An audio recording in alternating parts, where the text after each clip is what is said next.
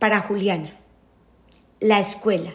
La palabra escuela viene del latín escola y esta del griego escolé, que significa ocio, tiempo libre. Paradójicamente, en ese tiempo se construye el conocimiento y la belleza. En toda sociedad, por primitiva que sea, encontramos que el hombre aprende las acciones y reacciones de su vida social, sus creencias, costumbres, valores y principios. Los griegos pensaban que además de la escritura y la lectura, había que educar el cuerpo, el alma y la mente. El cuerpo con la gimnasia, la educación física y los deportes. El alma a través de la música, la lira, el canto y el baile. Y la mente con la poesía, la filosofía y todas las manifestaciones de la belleza.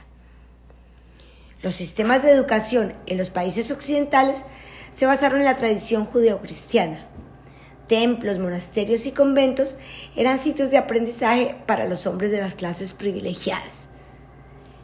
Los jesuitas promovieron un sistema de escuelas que ha tenido un papel preponderante en la educación católica en muchos países desde el siglo XVI.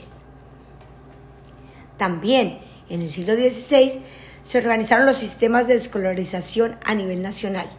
En el Reino Unido, Francia, Alemania, Italia, España y otros países europeos que más adelante América Latina y África emularon como modelos para sus escuelas.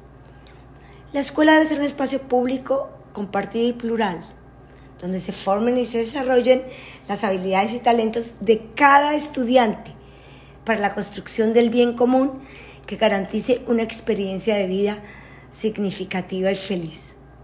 Decía Freud que el niño es un investigador si lo reprimen y lo ponen a repetir y aprender cosas que no le interesan y que él no puede investigar, a eso no se le puede llamar educación.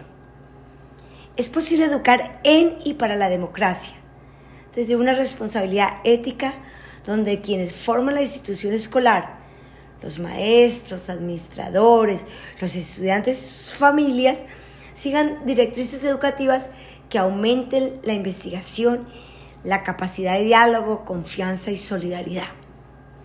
En contraste, encontramos en la sociedad neoliberal educadores, instituciones y teorías pedagógicas organizados en una acción planeada y sistemática de educación para la producción en todos sus niveles y así para la perpetuación de la desigualdad social. El uso del Internet, de las herramientas multimedia, y la pandemia del COVID-19 nos han empujado a escuelas virtuales que en medio de la incertidumbre están generando un nuevo modelo de adquirir el conocimiento.